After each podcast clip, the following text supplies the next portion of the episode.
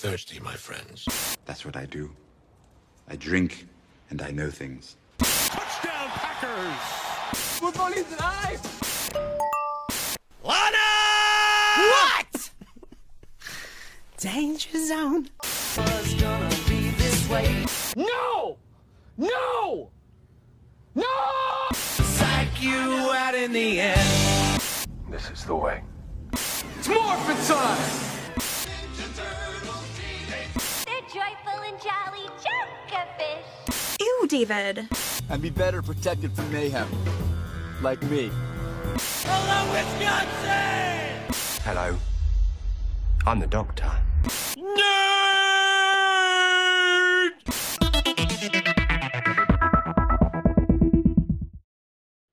I said I was ready, and now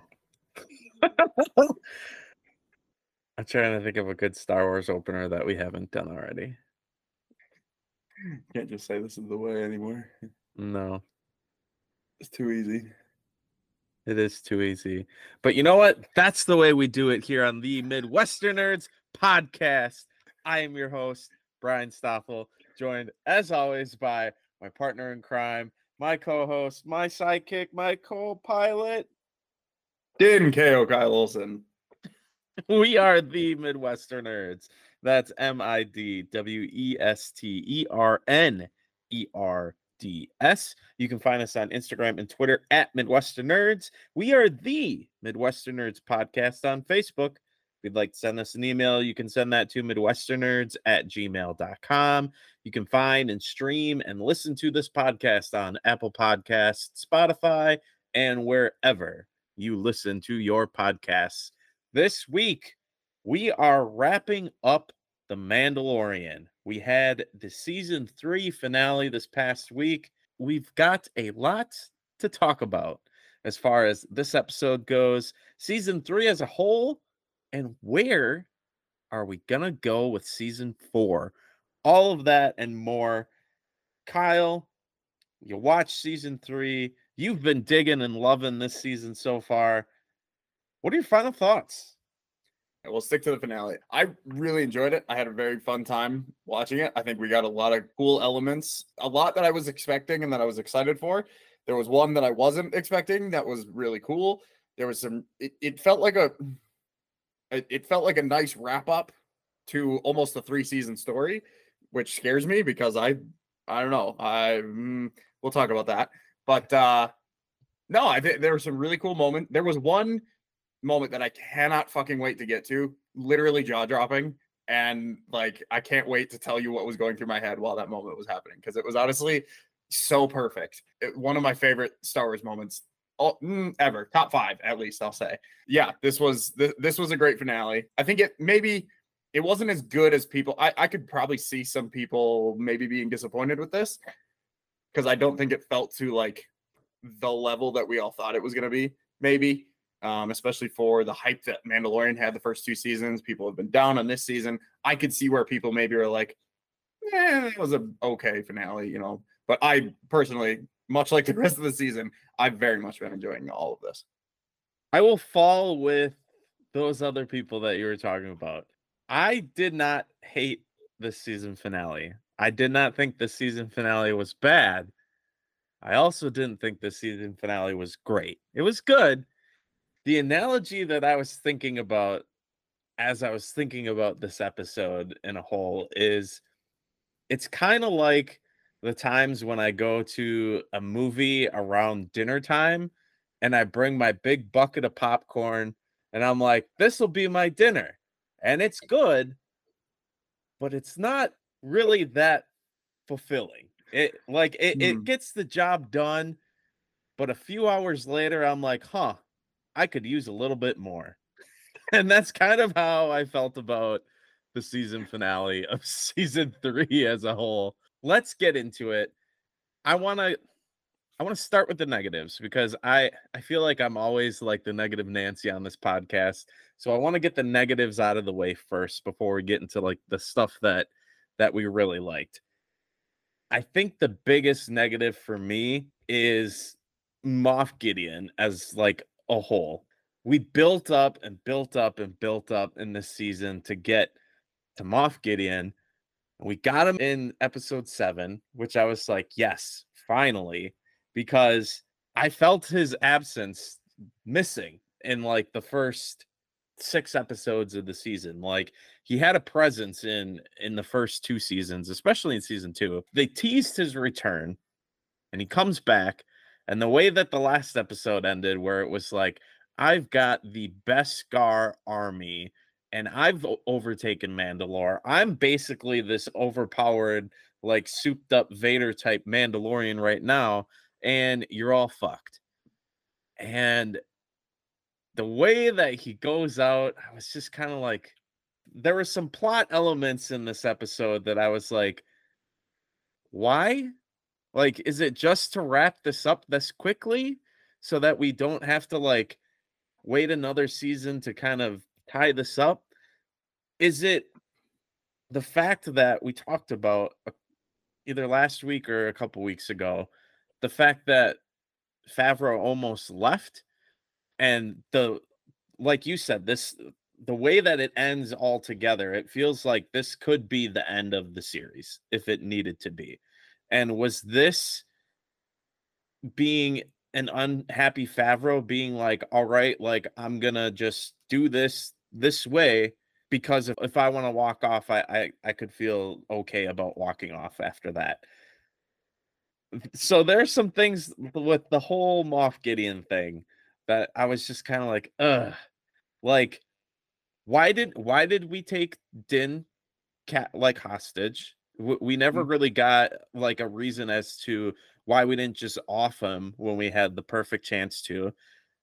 He sees that Din escapes, and he even is like to to one of the the Beskar troopers, as I like to call him. He's like, "Oh, you let him get away, did you?" Well, I can see the, the two little dots, him and him and his his kid, like walking around. I can see where they're going, and I'm going to just let them do what they're gonna do, and then I'm gonna be upset about it. Like that was the part where I was like, really? Come on. And then I don't know how I feel about him just being like, "Oh, hey, I'm gonna like crush the dark saber like it was like the the toilet paper roll after it's done. Like I'm just gonna crush it like that and throw it in the garbage."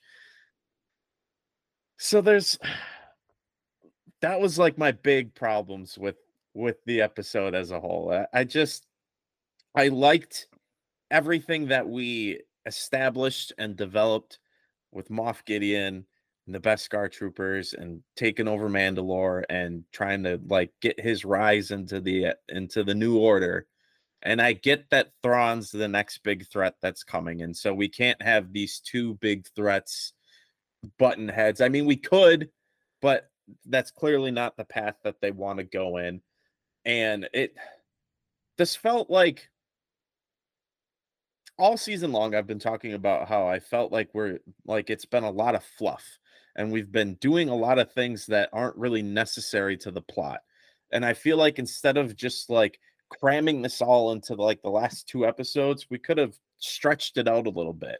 You know, we we established that Moff Gideon has fully grown clones and he's the the whole reason why he wanted Grogu and Grogu's blood was so that he could make clones that had the ability to wield the force or that's what he was trying to do. What if earlier in the season we would have gotten Moff Gideon and they would have had like a battle and they would have offed him off and then they would have been like, "Yep, we did it." Like w- wipe the dust off our hands, wipe the blood off our hands. We got that taken care of. Let's go back to taking over Mandalore. And then he re-shows up in episode 7 and all the Mandalorians and us are like, "Wait, what?" Like we saw Bo Katan cut your head off. How are you back? Like something as extreme as that. And then we find out, oh, it was a clone because he's got this whole batch of clones. Like it just, I, I liked what was on the, I liked the ingredients, but I didn't like how they cooked it. And I didn't like how it tasted at the end, to, to have another metaphor. I've Oh, been yeah. rambling. I've been rambling a lot, Kyle. I, I've been enjoying your reactions because it, they haven't been as extreme as I've been expecting. So share some of your thoughts on some of this. No, because unfortunately, I agree with like everything you said. Like, there's there is that element of I don't want to say major disappointment with Moff Gideon, but there's like I I think they missed the mark on Moff Gideon this entire season. And I think I mentioned in an earlier episode when they kind of revealed that he was coming back. It was like, holy shit, I kind of forgot about him. I kind of just in my head, he was locked away or dead. Like I almost didn't remember what happened to him until they reintroduced, like, oh, he escaped. So then I was like excited for him to come back, right? Because he's a he's an awesome villain. But then what? He comes back for an episode. He all of a sudden has this dope master plan. Holy shit, he took over Mandalore. He's been there forever.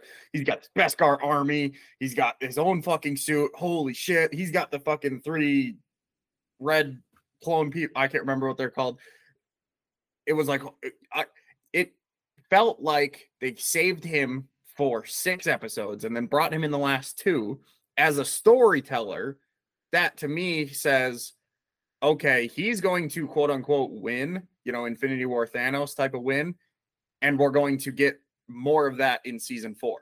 A confirmed season four that Jon Favreau has already written the script for. And that he said too that he was like, I wrote it as I was writing season three because I was Yeah. thinking, where where are we gonna go with season three? Like, what's the story afterwards? And this doesn't line up with that train of thought for me. No, 'Cause I was thinking- because I was thinking the same thing that you were thinking. I was like, okay, we're bringing him back the, the next two episodes. I was waiting for the other shoe to drop. I was waiting for the the moment where, like you said, they lose and they have to not only like this is what really brings the two clans together, like because they're they've been together, but they still have like their different, you know, thoughts and beliefs and all that. But this is like a oh shit, like they got the planet first Yep. and they're at like empire level if not worse because they have our beskar Mhm. like now we really have to come together now we're two tribes of how many tribes on this planet now we really need to find the rest of our people and build this army up to take back and instead they're just like nope and don't get me wrong i i liked this part of it too but they're like nope we're gonna crash the star destroyer into the base and then that's gonna again like brush the dust off our hands Yeah. like it's done it's over with and it's I yeah, I like that part too. I was also sitting there waiting for the other spy. I was Yeah. waiting for some sort of turn. Like there was there there had to have been after the last episode, I felt like there had to be some sort of backstabbing. And there was nothing. There was no hint of it. Even the armor was like just helping the whole time. There was there was zero conflict in in the Mandalore. Like the I don't know. Because it was so was- confusing. who was the other spy in episode seven then I mean, don't Like- get me wrong, there probably still is one, but I felt like this should have been where you reveal it. I don't I I don't think there should have been a happy ending at the at the end of the season. I really No. don't. The way that they were telling the story, there should not have been there was too many happy moments and endings in this season. Uh, For yes unless it's unless it's done. You you only tell 3 seasons. But like I said, they already confirmed season 4. They're hoping for a season 5, potentially 6. Like they're hoping for more shit with Din Djarin. Like they Well, want to see more that, of Mandalore. the the the Dave Filoni story, they they flat out said that that's gonna wrap up Din and Grogu's. That's story, true too. That's is true. that exactly. movie? So, I I liked that. You know, they're they they have this little cabin by by the pond that they can sit by now, and Grogu can bring the frogs up from the pond with the Force, and like like we can have a little bit of- of a happy moment. But at the same time, it's like all the things that we were built and i feel I, my thoughts are all over the place. I I know we're not but i feel like we're crazy thinking that the way that things were filmed and and the just the the tone of some of these moments like we, we've been talking about this whole season how the armorer has felt shifty or like things have felt like not totally on to the point where we were suspecting the armor or or or Axe Axel or whatever the fuck his name is, or or somebody to be that other spy, to be to, to maybe betray them. Even even when Paz was still alive, he was on the table of maybe Mhm. being like, "Hey, I'm not I'm not cool with this," like, and maybe doing something shifty. But no, that that wasn't the case with anybody. Like it all it all worked out perfectly in the end, except for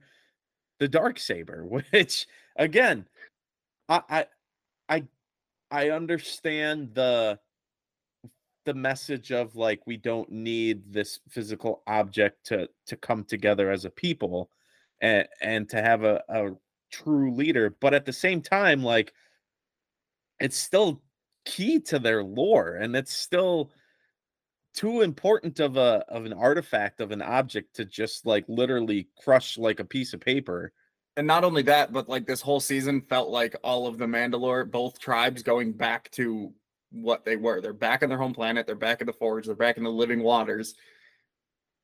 They, sh- I, they should have the dark saber. I, I, that moment to me was like, that moment was like, what? Did he just cr- like it sparked? And I was like, did he just like disable it? And then all of a sudden I saw it bent and they dropped it. I was like, did he just fucking break the dark saber? And then he goes, "You've lost the dark saber, and now you don't have anything." And I was like, "W- "Uh, okay. I, I guess this is how they lose. They don't have the dark saber now." I- I was so conflicted this whole episode because I liked a lot of what I was watching, but as I was liking what I was watching, there were also like beats and moments in those liking moments where I was like, uh, wait, what? No, huh? What? Like the whole t- the whole time. And a lot of it, like I said, was was around was around the Moff Gideon stuff because I liked the fact that he was growing his own clones, where he was like, "Oh, New Order wants clones. All right, I'll do that." But the clones are to be me because I'm an egotistical narcissist, and I am almost perfect. I'm like 99% perfect, but I'm I can't wield the Force, so I'm gonna grow these clones that can do that. I I like that that story beat. I like that motivation. But to get it in exposition and then for him to be like, You destroyed the only ones that I have, and I watched you do it. I watched you walk into that room, and I watched you set those chargers, and I watched you expl- I watched you blow them up. Not only that, but that moment where he blows them up feels like he didn't do it. It felt like they were blowing up and like he was being attacked in that room because they started running. He's like, "Oh shit, we gotta go! Like something's happening." Right? And then they run into a trap where Moff Gideon is literally just standing there. Yeah, no, I okay. Listen, I know I said I like this episode. I'm probably shitting on it way too much. I did like this episode. There's cool stuff in here. We need to get the And negative then- stuff out of the way. yes, we're getting the negatives out first.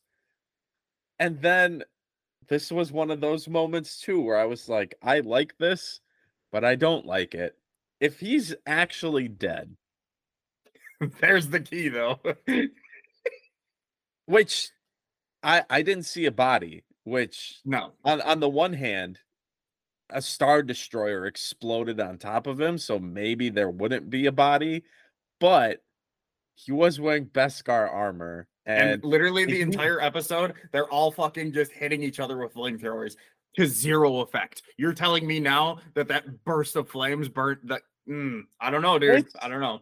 that's been one of that was one of my problems in the last two episodes too which was like what what's the integrity of beskar like how come some uh, how come some blaster like bullets can take out beskar but others? I do have an can't answer for that. how I come an some answer for that. fu- like how can some flamethrowers can take out some beskar but like others can't like it it, it felt very pick and choose at The the, end. flamethrower, the flamethrower, I agree. That one had no continuity. The blasters, I will say, I to me at least, there seemed like there was a decent amount of continuity where when you hit this, when you hit in like a very armored place, no effect. If you hit somewhere, maybe like on an arm or something, that might stun them, but it's not going to put them down or anything. Most of the Mandalorians were hitting the clone troopers like where the armor had their weak spots because that's the key is that these Mandalorians have had the armor for so long that they know where their weak spots are in a lot of these armors. So they're hitting them, you know, in the neck. Like a lot of their attacks were mostly towards the neck where there's not a lot of protection or you know in like joints where it's hard to fully armor so i yeah but like i said the the flame was like they, they just kept Yeah. using it too it's like you know beskar is like not affected by fucking fire and you're still just blasting everyone's using fire But- on each other When he was fighting them in the hallway, didn't Din take out one of them with his flamethrower? He might have subdued them maybe.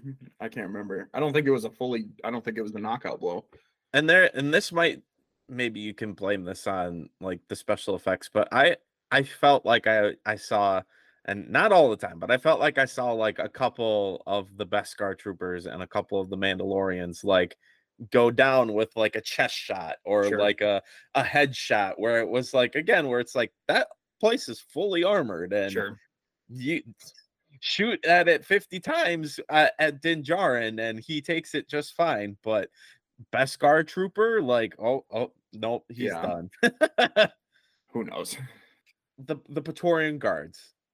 I liked this scene, i love this scene but at the same time, I was like, I just watched in the last episode Paz get taken out like a bitch for them. yeah And then we we took them out because we're we're Din and Grogu. yeah because grogu is the force I he does, but at the, again, I liked it. I thought it was plus, cool. I, I I think it's also pretty well established that Din Djarin is a better fighter than Paz. So you throw in a better Mandalorian fighter, especially close combat. You have you have to give me that at least. yeah, I guess. And you throw in and you throw in Grogu, who's protecting his dad. Like obviously, Again, some I- strong powers are going to come out of that. I liked that scene, but the the the logic part of my brain, I ha- I kept having to tell to shut the fuck up like this whole episode. 'cause- See, the, I, I think that was good storytelling in my mind because you have that Paz Vizsla scene where they literally took him out in like 15 seconds, and then they they show up against Din, and it's like, oh fuck, Din might die here. Like I genuinely was like, holy shit, they might kill Din here. uh, but yeah, and then they and then they oh my god, and then they chase Grogu into the fucking and the door closes, and I again was like, fuck, they're gonna kill Grogu. Like how does he get out of that? And it was I really enjoyed it because again, we've seen them in I think it's is it episode seven? No, it's episode eight, where uh Kylo and Rey fight those whatever they are. Um yeah, episode eight. yeah, which is fucking awesome. That whole fight scene. That But, like, fight scene is pretty sweet. That fight scene is so Dude. fucking cool. It's so funny that we uh, like disagree on a lot of things and a lot of things Star Wars. and the one thing that we agree on is like the one thing that everybody disagrees on. And the fact that like we both really like The Last Jedi and Yeah. we're like the only two people. I see a lot of other people. Ha- I shouldn't say. I see. a- I see other people have that take too, but it's always considered as a hot take that no one else agrees with. So I love that. That's where the sequel trilogy ends for me is in 8. It's like, oh, they realized how much people hated 8 and they decided not to go forward and Mm, I mhm. just, I guess we'll just have to head headcanon how Rey, Poe, and Finn uh, end up saving the the New Republic. hey, somehow Palpatine returned, and we're gonna figure that out eventually. Uh, that's one of my favorite lines in movie history. Uh, Uh, clearly, it was because Moff Gideon uh, brought the cloning technology up uh, substantially. obviously, he was giving them the Force. I don't, that- Project Necromancer, which is Project somehow Palpatine returns. Uh, anyway, Rey and Kylo beat those fuckers because they're Jedi and they have the Force. He did. The, Grogu obviously isn't like a full blown Jedi at that point, and never will be. It seems you know he's Mandalorian. I guess he might be cross, but at the end of the day, they can't really fight against the Force. You know, they can be the best trained fighters in the world. Even Moff Gideon had that. That was his downfall. He he he knew that that was going to be his downfall. He was trying to give himself the Force. And honestly, like you mentioned, it would have been fucking cool if we killed Moff Gideon early in the season and he comes back as one of his clones and he has the fucking Force. But then Grogu, that's where Grogu comes in, and like that's the cool moment where it's like Grogu's force is uh, is overpowering him, plus the two Mandalorians fighting him. Like it, he's still being overpowered by people together because Mandalorians are better together, right? So like even though he's strong and it would be a cool force of like holy shit, Moff Gideon now has the force and he could kill he could kill each one of them individually, but Or it would have been a cool story beat too. Ah, Or if we killed Moff Gideon off earlier in the season, mhm. and then when he comes back, if they they had moments where you find out that he, you know, he was trying to put the force into the clones. If there were moments with both the first one earlier in the season and this one where you couldn't tell, like maybe they were using the force, but maybe they weren't, to really keep that guessing game going of which one's the real one, which one's not. Are they force sensitive? Are they not? And then instead of having this finite, oh, those were the only ones that I had and you destroyed them. If if if we left the season and went into season four being like eh, eh, being like Moff Gideon's still a variable. Like, is he still on the table? Is he not? Are there clones out there of him yet? Are there not? Instead of just this, those were the last of them, and I disappeared into a cloud of fire. the fact that I I don't understand the storytelling the, the storytelling element of introducing potential force sensitive clones and immediately killing them. Like there was no in episode 7 they accused him of doing his own cloning and he flat out denied it and we got nothing else in the rest of the episode of that. Maybe a, maybe a hint here or there. It's then all of a sudden in episode eight, it's like, oh, I have been cloning myself. They're gonna be force sensitive because that's my one weakness. Just kidding, you killed them all. what? That's what? Mm. Where's the threat in that? There's zero threat in it because it's already gone.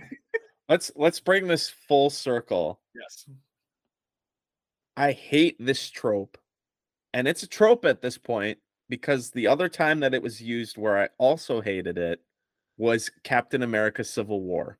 In the third act, when they find the bunker where all of the sleeper soldiers are, Yes. Yes. and we're expecting we're expecting Iron Man, Cap, and Bucky to have to fight like six or seven Winter Soldiers, and then approach Zemo to then go into the room and be like, "Oh yeah, I killed them all." Why? I I hate when you do this. Like I hate when people are like, "Hey, you you know this cool concept that you would love to see?" nah, just kidding. They're Oh, dead. Fuck you. Yeah. Yeah. and that's exactly what they did here too. It's like force sensitive moth multiple force sensitive mod Moff Gideons in fucking Beskar armor. Like that'd be fucking cool. Nope. it's it's it's one of my biggest issues with Civil War, and it's Mm. now one of my biggest issues with season three of Mandalorian. to wrap Wow. up my to wrap up the negative part of this and then we'll go into what we liked about the episode to wrap that up far be it from me to tell jon favreau how to tell a story. But you can't intro- reintroduce a villain in the last two episodes and kill him off because it just all season who who was the villain all season? Honestly who was it? Other than moff gideon who showed up in episode 7 and then just then, and then it's just gone. You you're building up this entire season. He's back. He should win, and you should we should have to be worried about the fight against Moff Gideon going into the next season. Instead, what they did was they want to go into Emperor Thrawn, right? Fucking they mention him once in this entire season, and then they kill off Moff Gideon, who the, who they spent three seasons on now. Well, kind of three seasons. Uh, they, they just completely wasted this storyline so that they can jump, so that this can connect to Ahsoka. That's all that this is because what they could have done again.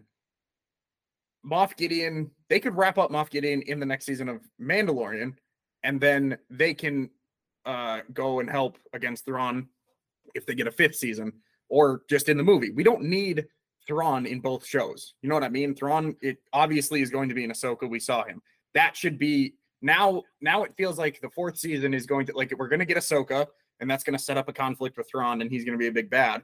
And then it feels like we're going to force Mandalorian into that story, and then we're going to get the movie. why not just have Mandalorian tell his own story against Moff Gideon?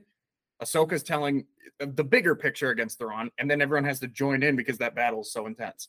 Like I just And I you could have I don't understand the storytelling on that.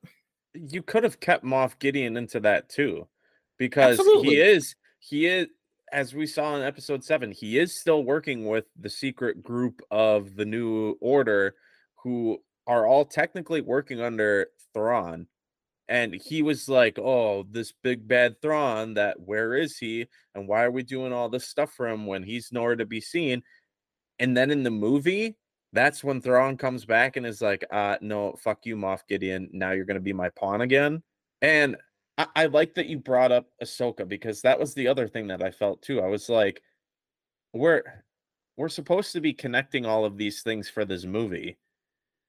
And I I thought there was gonna be some kind of uh at least something small to be like, oh hey, remember we got this Ahsoka show coming out in a couple months. Like even when they go into the the X-wing pilot bar at the end where he's like, "Hey, I'm going to work for the New Republic now, but it's going to be bounty hunter stuff and it's going to be on my terms, but Mhm. it's going to be a favor for you." I expected to see Purple Sasquatch dude back again from Rebels. Don't know his name cuz I didn't watch Rebels yet sure something at least like that to be like to be like oh hey what do you think or do you, could, could you help him out and him being like no i got this other thing going on with uh w- with my crew like something to be like oh hey what's that about? But there was nothing. It it, it felt very much like uh we're done with mandalorian. But then to be like just kidding there's going to be a season 4 and he's going to be tied to that movie. That's what worries me is that it just this felt like a wrap up of this of the show, but there's going to be another season. So I'm just where do they go from here exactly uh, they go into a Thrawn story, which does not make sense for the story that they've been telling for three seasons. And I mean, I guess it helps that you brought in Ahsoka in not only Book of Boba Fett, but also season two for her to be like, hey, we need all the help we can get. Well, let's get this Mandalorian in that that I almost trained his apprentice in once. Let's get Luke Skywalker back. Let's get every like I I guess that's how, but uh, yeah, it just it feels very disconnected. Yep. Let's go into the good. Well, I I like to end on a positive note, uh, as surprising as some might think, because I I tend to be the negative Nancy on the show all the time. Yes, I do like and enjoy the things that we talk about, which is why we talk about them because I like them. That's a great point, actually. Like because like people, some some sometimes people when when people like us are podcasting or whatever, they're on the internet and they're complaining about something. It's like, well, if you don't like it, stop watching. It's like, which is what I like to say about stuff. But like we we like it and we want it to be good. That's where the that's where the criticism and the dislike for a lot of this comes from. If we weren't passionate about Star Wars, we would be like, wow, that wasn't very good. And then we might move on. But we're so passionate about it that we can talk about the negative shit for 33 minutes. and it, it's the thing that I've been saying this whole season that we've talked about it on the show is that seasons one and two set such an incredibly high Mhm. bar. If it would have been more along this level of a show, Mhm. maybe I would have been been more positive about it. Or maybe I would have been like, well, Kyle, tell me what happened in Mandalorian because I dropped off in season one because that it just wasn't my jam. Yeah. But it set that bar, that incredibly high bar. And now when it doesn't live up to it, I know what I've had in the past mm-hmm. and I want it to be that good Exactly.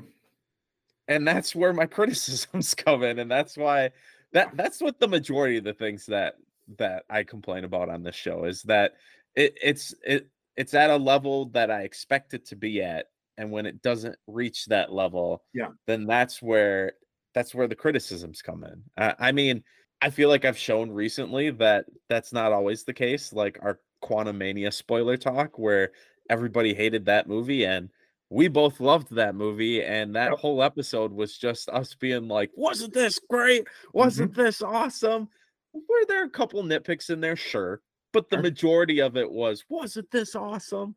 But again, we're passionate about it, so there's gonna be nitpicks because we want it to be good and perfect.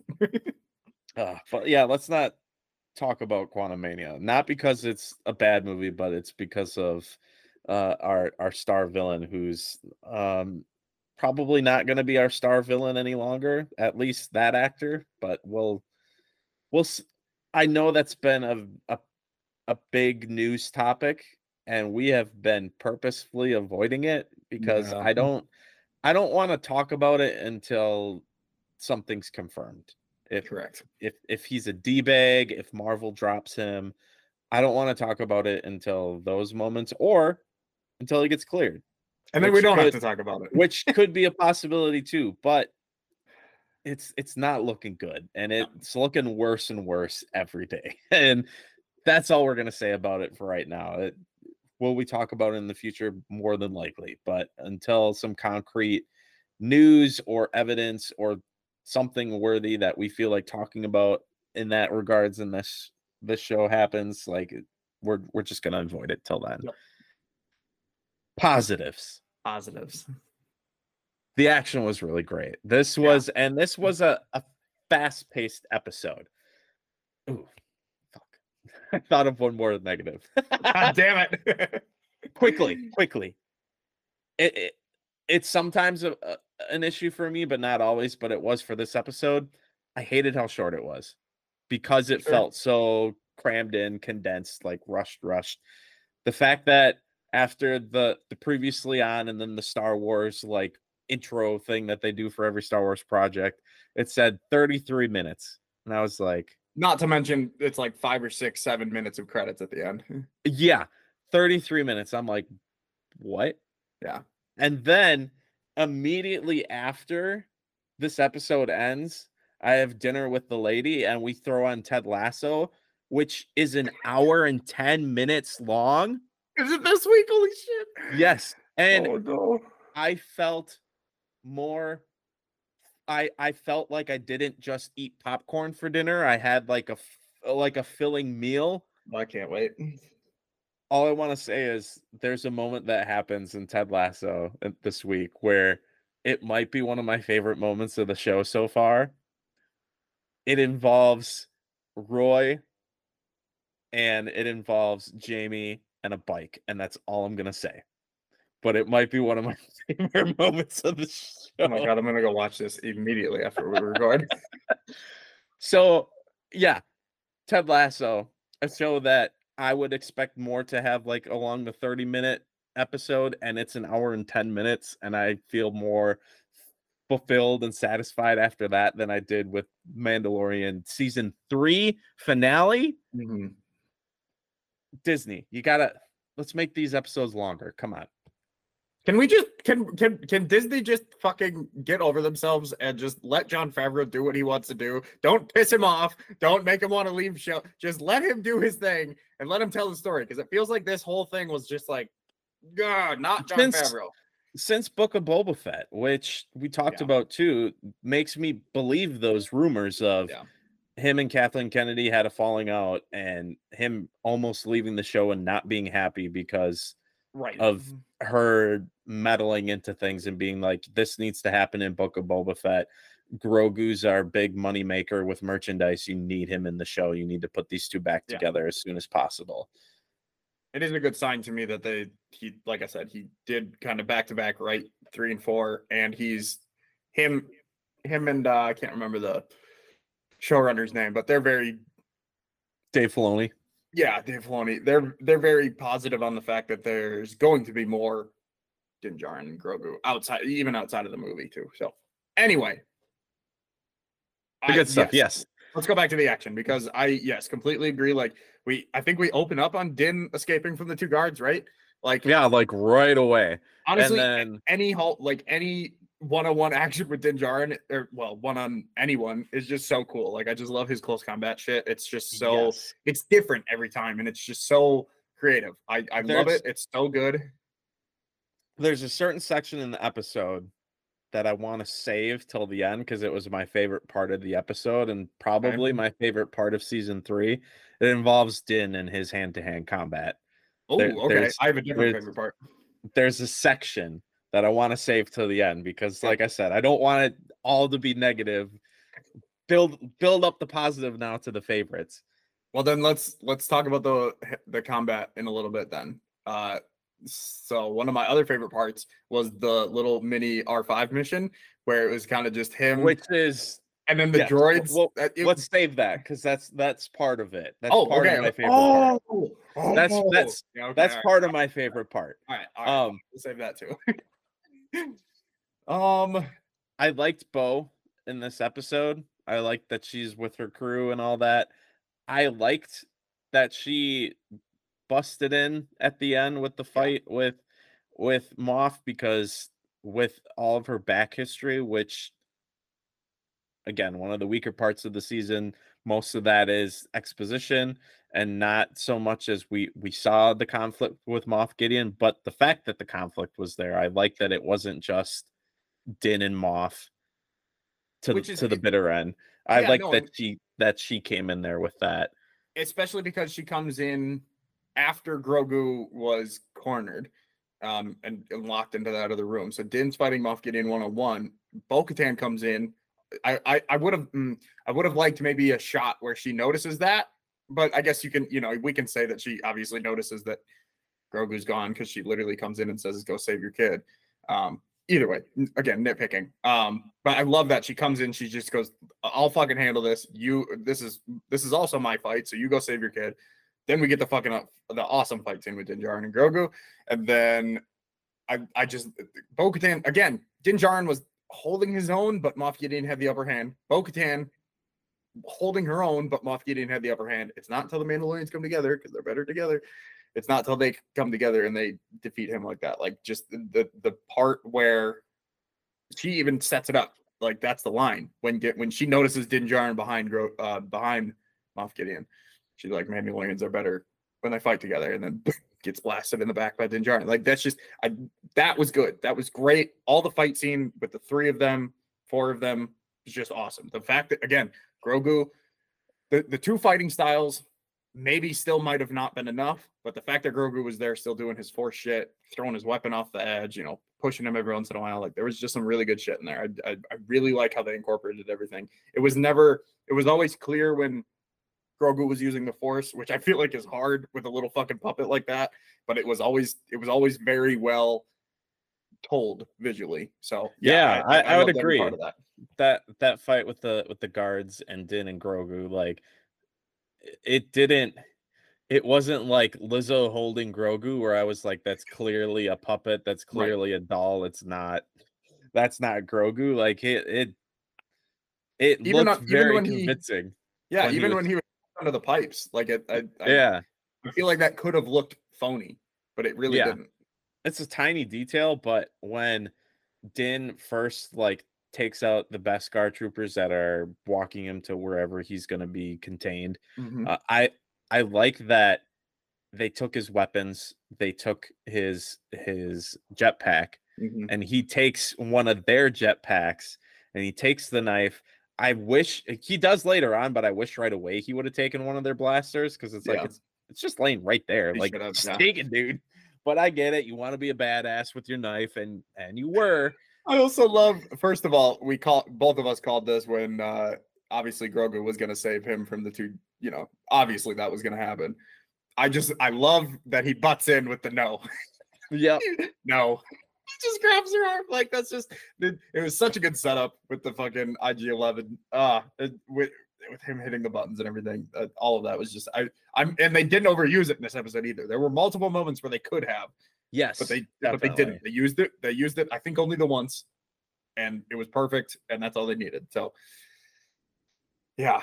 Other than that, I I I don't want to say there was nothing else that I like. There's nothing else that I really want to focus on for the rest of the episode, I except There- for my favorite part. So and the part that you're going to talk about. So So there's one more part before my favorite part, and then y- yours, which I if it's if it happens to be yours, then I guess we're just gonna talk about our favorite parts That's right fine. now. But I liked, I really liked how they utilized Axe in this episode oh because this whole time I've been like, you're a shifty motherfucker. because the he show the for spy. s- because for some reason this show is trying to set us up to believing that there's gonna be a backstabber, there's gonna be a, a spy, a, a betrayer, and then there wasn't, which Mhm. don't Chekhov's gun, which we've talked about before. Like we did not see the gun, and that kind of that kind of annoys me. But because he wasn't the spy, because he wasn't a betrayer, I liked how they used him in this episode. I liked that he flew up to the fleet and they made you believe all the way up till the end that maybe he still kind of was because he flies up. He's like, Hey, it was a trap. We've all been ambushed. You all have to leave the ship. Like, don't worry, I'll take care of it. And there's the one guy that kind of lingers and he's like, "Uh, Are you sure? And even he's like, What's going on? Again, I feel crazy after this, after this whole season is all said and done because the show's like, we never did that. And like the couple of Star Wars podcasts that I listened to were like, how could people think that the armorer was gonna was gonna betray people was gonna like turn on them and be a betrayer? Like they they never set that up and i was like we did not watch the same season three of mandalorian then because they've been setting all this shit up for the longest time. So i feel like we're the only ones that are like talking in the wind when it comes to that but he looked back at him and he was like are you sure? And he's like yeah just go. Like i got this. Which storytelling wise it could be like okay maybe he's just you know looking out for his leader. But the way that he looked and the way that they lingered like it set up a tone of of distrust which to me i was like no i don't is he gonna crash this into into is is he gonna rain fire down on Yeah. them like like thanos did in endgame before captain marvel came he's you know just rained down on Yeah. the troops and you know if we have casualties we have casualties but overall we're gonna take out uh, we're gonna take everybody out the entire time because we again we talked about this last week with him flying up away from the fight we're like oh he's he's obviously going to do something like we we thought it and the whole uh, the same thing the entire time i'm like okay he's going up he evacuates the ship. I was like okay he's going to just destroy because he wants them to go to the drop ships because this ship obviously can't go to the atmosphere. It does. But like he I, I thought he was gonna I thought he was going to crash through them or uh, get, like you said, shoot them down or something. Or I, I thought maybe he was, I don't know. I, I, I was waiting for him to do something, but then, yeah, all of a sudden he's, I did like, I did like the moment where he's just like, Hey guys, fucking evacuate, just get away from this fight. I'm, I'm crashing the ship into the right just like no questions asked. He didn't go like, God, should I just should I just plow the ship into the earth? No, fucking. like I'm just gonna was do it. I like that he was trying to take out as many uh, tie interceptors as he could. Like he, if this whole season wouldn't have been making me think that he's like an asshole that can't be trusted, I probably would have liked it even more Sure. because of he was a badass like Yeah. the entire time. Yeah. And the fact that he did take the giant star destroyer, which was his home base, his trophy that he earned Mhm. and he's like, no, I'm going to give it up for the greater good. I ended up really liking that at the end. No, it's Like, great. After all is said and done and thinking about it again, I was like, oh, yeah, I, I did really like that. And I don't think you're crazy because I've I've been having this same thoughts. We've been having this conversation this whole I time. So I don't I I I still believe they fucking called the episode the spies. There's no way that they did that on accident. I I still think there's a spy. I don't know how it plays into the story now or who they're a spy for. Must be the New Republic still, or not the you know the new uh fucking whatever uh the bad guys. um, but there, there I think there is still a spy. They just they I think they did. I will give them credit that they did plant those seeds make us think that it was going to resolve in this episode, and it didn't. I do think it should have resolved in this episode, but the way that they used it did work for me because, like you said, I, I Axe Woves like he was one of the cooler parts of this episode. I'm just having a bunch of thoughts now that I didn't have before that I'm I don't know how I feel about that either. We know there's a season 4 coming. Correct. We know that Favreau said he wrote season four as he was writing season three. Yep. Who is the spies? We all felt that they were leading us to believe that people couldn't be trusted. What if they hold that back until season four? Mm-hmm. That's what I'm. Yeah, that's what it has to be now. Oh, That's what I'm saying. There's going to be a backstab. There's going to be a backstab. I am committed to that. It's just now going to linger into season four. oh now I'm gonna be so I'm gonna be so annoyed when that happens. I'm gonna be so annoyed. I'm gonna because I'm probably gonna feel the same way that I felt in this season. Where couldn't you have done this earlier? We all knew it was coming. Oh, I'm gonna be so annoyed. I'm gonna be so no. I love that. I love that you just. All right. Anyway, so Let, let's get into our favorite parts. Yeah. Because I, ugh, I want to just ugh, wipe that taste out of my mouth. And So- on a high note. my favorite, my favorite part, and again, to me, top five moment in Star Wars. Like the it was just fucking so cool when the ship crashes and the giant fucking flames just engulf Moff Gideon. Again, could potentially not be dead, but we are now presuming that he's dead. And and if he's not dead and he comes back, I'm gonna I'm gonna have mixed feelings on that too. Cause I'm gonna Yep. be like, I'm glad you're back because I like you as a villain. But I am so annoyed at how they handled you and the fact that you are still back. Yep. I'm gonna be annoyed.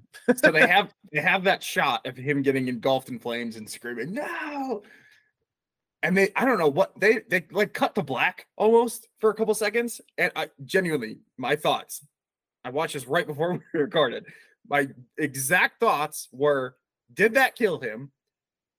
That's going to kill them. They're only 15 feet away from him. How the fuck are they going to survive this i was almost getting angry that they were going to survive this. And then we get fucking Grogu putting up a shield, a force shield around them, holding back a fucking Star Destroyer explosion around his mom and his dad. like one of the coolest, again, jaw dropping. I was like, how the fuck are they going to survive this? They're they can't survive this. And then they pull that out of their uh, fucking ass. And it just looked so cool. It was a cool story. It was a cool moment. I just I absolutely love that. Like I literally, when they showed that on the screen, my jaw was open. I was just loving every second of that. Like that is the reason I like Star Wars for those kind of moments. It's just so cool. Was not expecting it. Absolutely loved it. My favorite part of the episode was when he takes out him and Grogu. You know, they take out the the Beskar troopers that were gonna incarcerate him, and then he's like, "All right, like I'm, I'm kind of pissed that you're here, but I if now that you're here, like you're gonna help me out. We're gonna work together, but be safe." And then he calls B five, and he's like, or R five or whatever his name is, and he's like, "Hey, yo, I need you down here. You need to help guide us through this place." And he R5's like, I, I don't know. And he's like, I, I, I don't speak uh, a droid, but you need to get your ass down here anyway. And comes down and he's guiding them through. And then we get the nostalgia feels of, and people are gonna be like, what? The nostalgia feels of the Phantom Menace, where he gets to the hallway with with the uh with the walls that are up. And I was like, oh, this is definitely Phantom Menace right here. But this whole scene of him being classic Star Wars 2, of him being like, all right, you need to open up each layer as I tell you to, and just being a badass and taking all of them out, grabbing the the uh the prod stick and then picking up the the riot shield too and taking them out, and then getting to that point where there's too many of them. You need to open it up, and then he's R5's being surrounded by the little mouse droids too. Classic, classic. Hey, we need you to do this right now. I need you to do this right now. Mhm. Where the fuck are you? Classic Star Wars. I love that whole scene. That to me, that scene was when Din was like the most badass this whole episode Hell yeah. that whole scene of him taking them down, throwing them over the ledge because it's just these skinny little walkways that they're on too, not even a full floor. I was like, oh, I I ate that whole scene up. I was like, this where was this all season? This kind of awesome, badass action. As fans of Daredevil, I mean, yeah, anytime you put the main character in a hallway in a narrow area with bad guys, you know it's gonna be fucking great. Oh yeah. Uh no, yeah, I, I honestly I That loved- a trope that will never get old. never. I will never get old. the fact that they teased it to us in She-Hulk too. Oh, anyway, yeah, no, I loved I loved uh uh fucking R5's little adventure where he just I love that he just flies in there. He looked so natural doing that. Like I mean, R two. R two did, so why? Yeah, why that's can't true. He, you know, And then he he's like sneaking around. The little fucking mouse droid drives by. It's a great setup, and then he he just goes and does his thing. All of a sudden, great perspective. We don't even know. And then all of a sudden, the fucking mouse droid comes and he sneaks in, and we're like, oh my god, what's gonna? And he just finds him, and he just starts doing his little like it was not a serious threat whatsoever. So it was almost it was it was perfect because there was at no point did I think, oh no, B five or R 5s not gonna get the door and Din's gonna die. It was just like a small little inconvenience that did heighten the drama like a tad bit and just made that fight a little bit better. It was I, I think it was so perfect. It was a fun little side quest for beef. And again, it was Din Djarin trusting a droid. Like he he he called him buddy like four or five times. Like he, he Mhm. there's another droid now that he trusts. And it's it, it- I do like that small little uh, I don't think it's leading anywhere, but it is just cool character development. Any final thoughts on the season as a whole? Siri. Stupid. um, At uh, least she final, was polite about her interruption. yeah, for real. Uh, final thought. I apparently didn't like the finale as much as I thought I did. um, there Well, are I still had- like a I had this same reaction because after it was done, I was like, I was like, huh, it could have been worse, but I think I pretty much enjoyed it. And then I thought about it more and I was like, did I enjoy it as much as I thought? And then the following day at work, listening to my podcast and them being like, pointing out like all of the things that like I didn't like. And I was like, ooh, maybe I didn't Yeah. like this as much as I thought that I Mhm. did. and don't get I me wrong. still I, like I still liked it, but I did not Yeah. love it. yeah, I stand by. I stand by. Like the moments that were good were very good. Um, but there was, unfortunately, as strong as Moff Gideon was in the first two seasons, he was the weak point in unfortunately in this season, which is just so disappointing. That's that's a waste of Giancarlo Esposito. Um, Especially yeah, as- since they made him look so badass in that armor because oh, and this is me showing cards again. I've got way too many action figures, but when they release that Moff Gideon, who is the one character that I did not buy yet. I Mm. almost did because he was on sale. He had the dark saber. I was like, I don't have a dark saber. I don't have a Moff Gideon. For some reason, I was like, mm, I'm gonna hold off. And then they showed this Beskar, Bo- Moff Gideon. And I was like, okay, that's the one. And then, uh, yeah, I I agree, but uh, I'll stop interrupting you. I at season as a whole, I still enjoyed it. There was a lot left to be desired. There's a lot of storytelling plot holes, and there's just episodes that don't really fit. And sometimes that's good. It can work, but I don't. This season obviously was not. This was the third best. Yeah, this is the third best season out of the three, pretty easily, like by by a wide margin, I would say.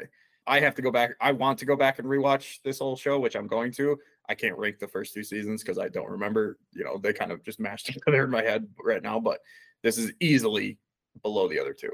Um, but I still enjoyed it. the first two seasons are pretty perfect storytelling, which is why ultimately I said I think I said this last week that like if for some reason this this show just goes down the poop chute like it it kind of potentially could.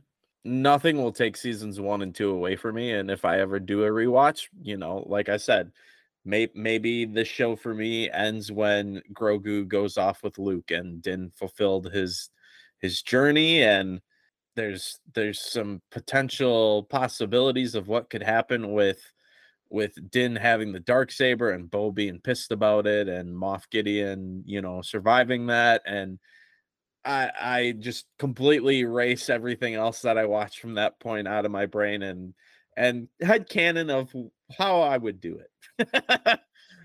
but overall, season three to me, and this is gonna sound weird, but hear me out as as I explain the, this other metaphor. This is the episode of metaphors for me, apparently. Season three for me is McDonald's. It's fast food. Sometimes that's what you need. You get some good stuff in there too every once in a while. It's enjoyable. It gets the job done. Is it the fancy steakhouse sit down restaurant that seasons one and two were? No. But at the end of the day, I had a hunger for Mandalorian. It filled me up. Unfortunately, I'm not to the point where I was with seasons one and two, where I'm like, give me, give me season two, give me season three right now. I, I can't believe I got to wait this long. What's going to happen? Now I'm kind of at the point where I'm just like, well, I, whatever happens, I guess I'll find out eventually. But I'm not like clamoring for more, which is unfortunate because I do love this show. Seasons when it was just seasons one and two, this was like top Star Wars for me. Like Din Djarin had risen up to one of my favorite all-time Star Wars characters of all time. The Razor Crest, rest in peace, is one of my favorite ships in Star Wars. And now we're kind of to a point where I never thought that I'd be like, eh, if I get more, I get more. If I don't, I guess I'll be okay with that. Like, it blows my mind. And I just hope that it seems like we're back on speaking terms with people. Like, as far as behind the scenes stuff goes, for the most part. Pedro is still like a variable at this point, which never thought that was going to be a, a thing, but we never saw his face this season, which also surprised me. Mm, Honestly, with the way that episode seven ended, I thought they wherever they were going to take him to interrogate him, they were going to unhelmet him oh, because we've we got we saw Pedro's face at the end of season one. We saw Pedro's face in season two. This was the only season that we didn't see Pedro's face at all. you know, and they could have And- still defeated Gideon, and then he could have rebathed in the fucking living waters. That would have been good. yeah like it's it's odd to not show your star actor's face which again at this point in this season he kind of was sidelined to like bo bo katan. We saw Uh, Katee Sackhoff's face every single episode. exactly exactly. So yeah it's just it's odd.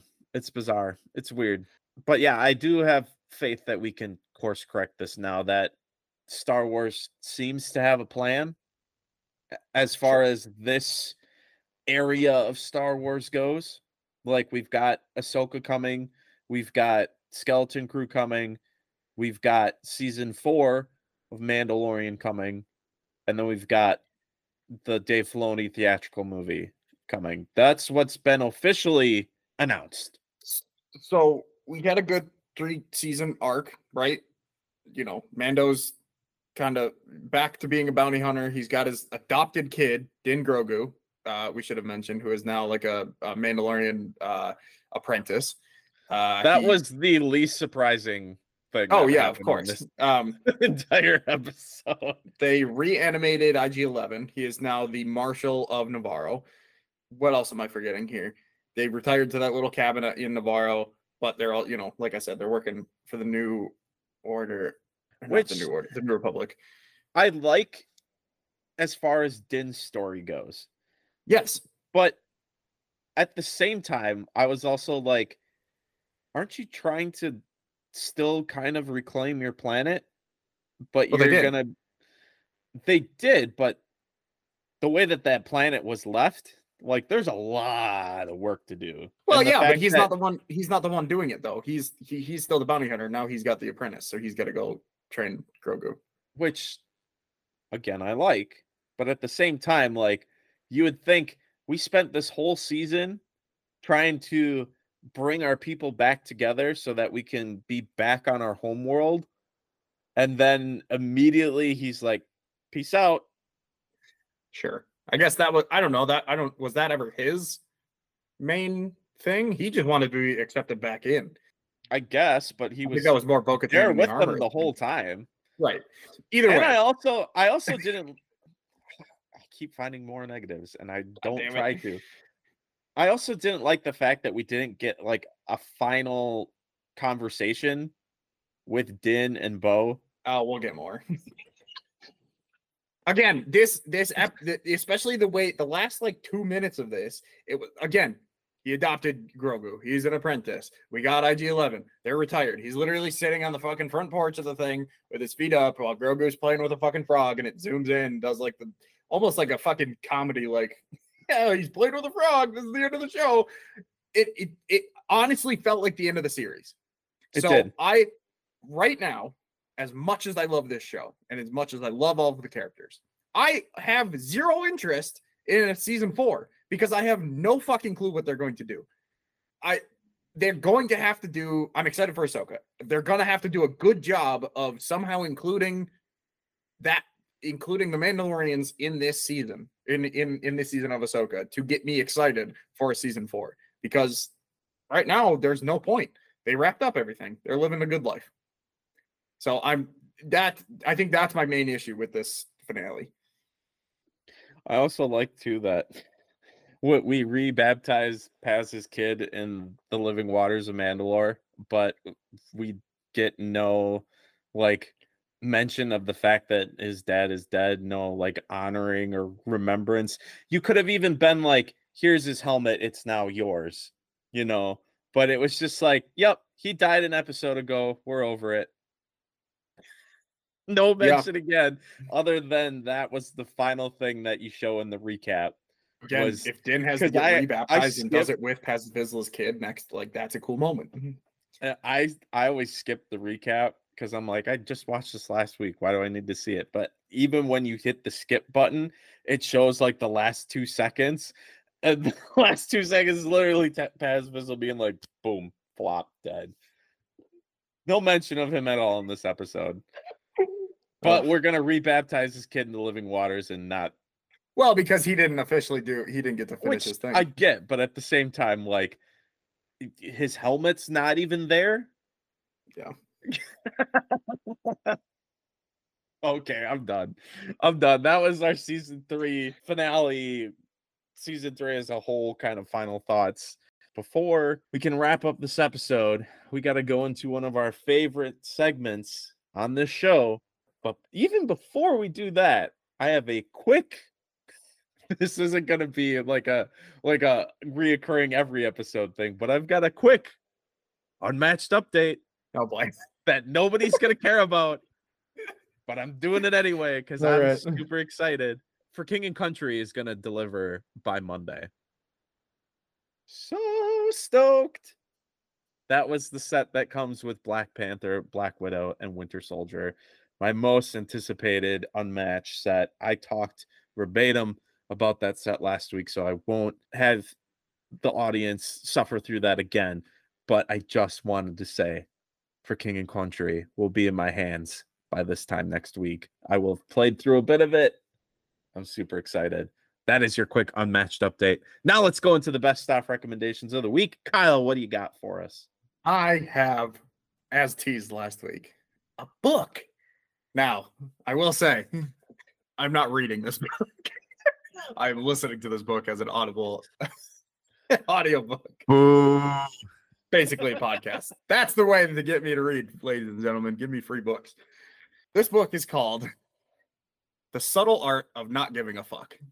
And it Like is one of it's fucking phenomenal. It is by Mark Manson. It's a uh, counterintuitive approach to living a good life.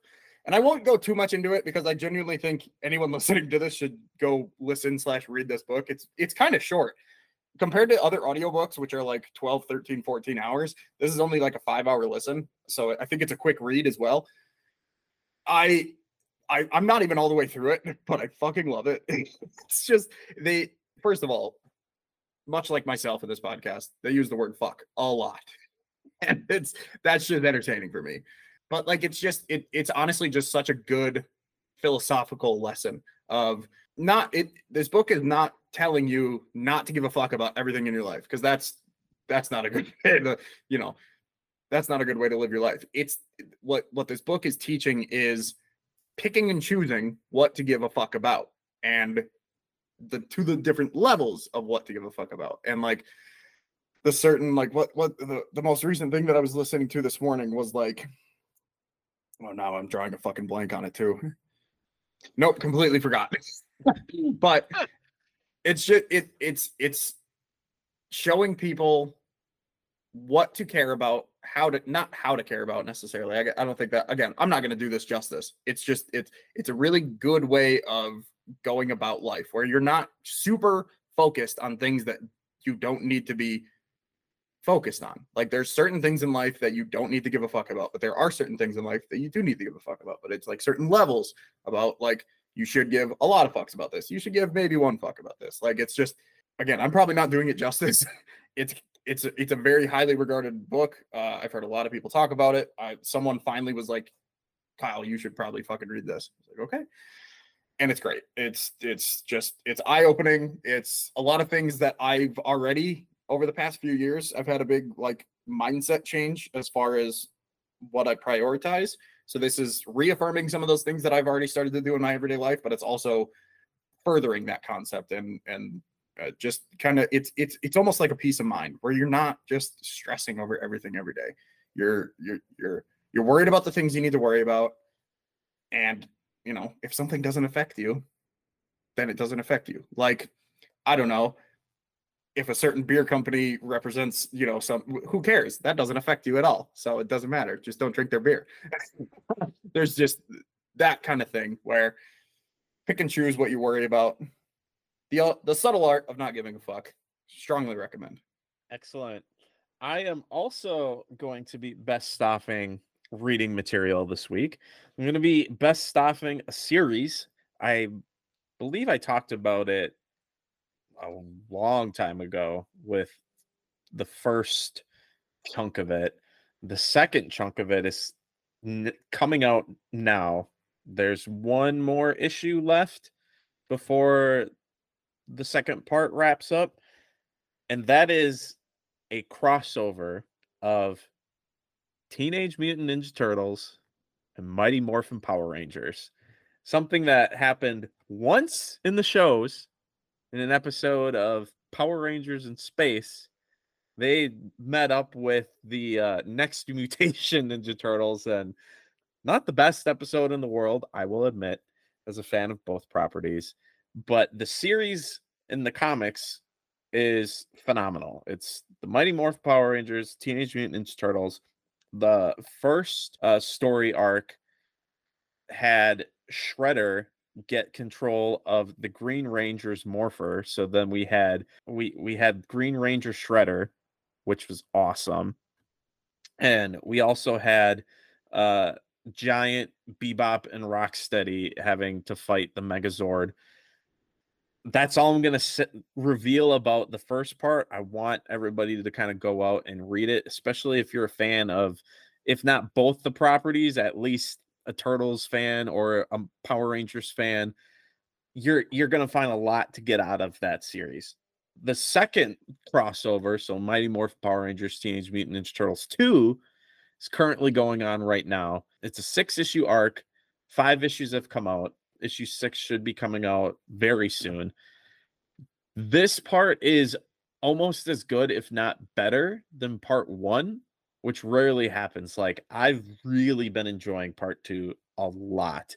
We have this time we have Rita Repulsa and Krang teaming up to cause some some problems. Part two has more focus on the turtles stories, I feel like, than part one did.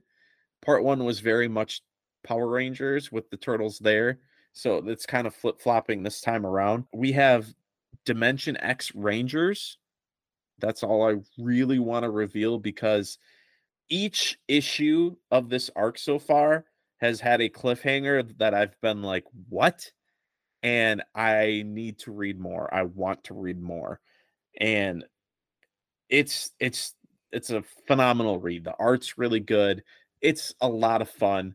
If you like Teenage Mutant Ninja Turtles, if you like Power Rangers, I highly recommend going out and checking these out. The first arc, so Teenage Mutant Ninja Turtles, Mighty Morphin Power Rangers, that first book is out in trade paperback right now. You can still pick it up.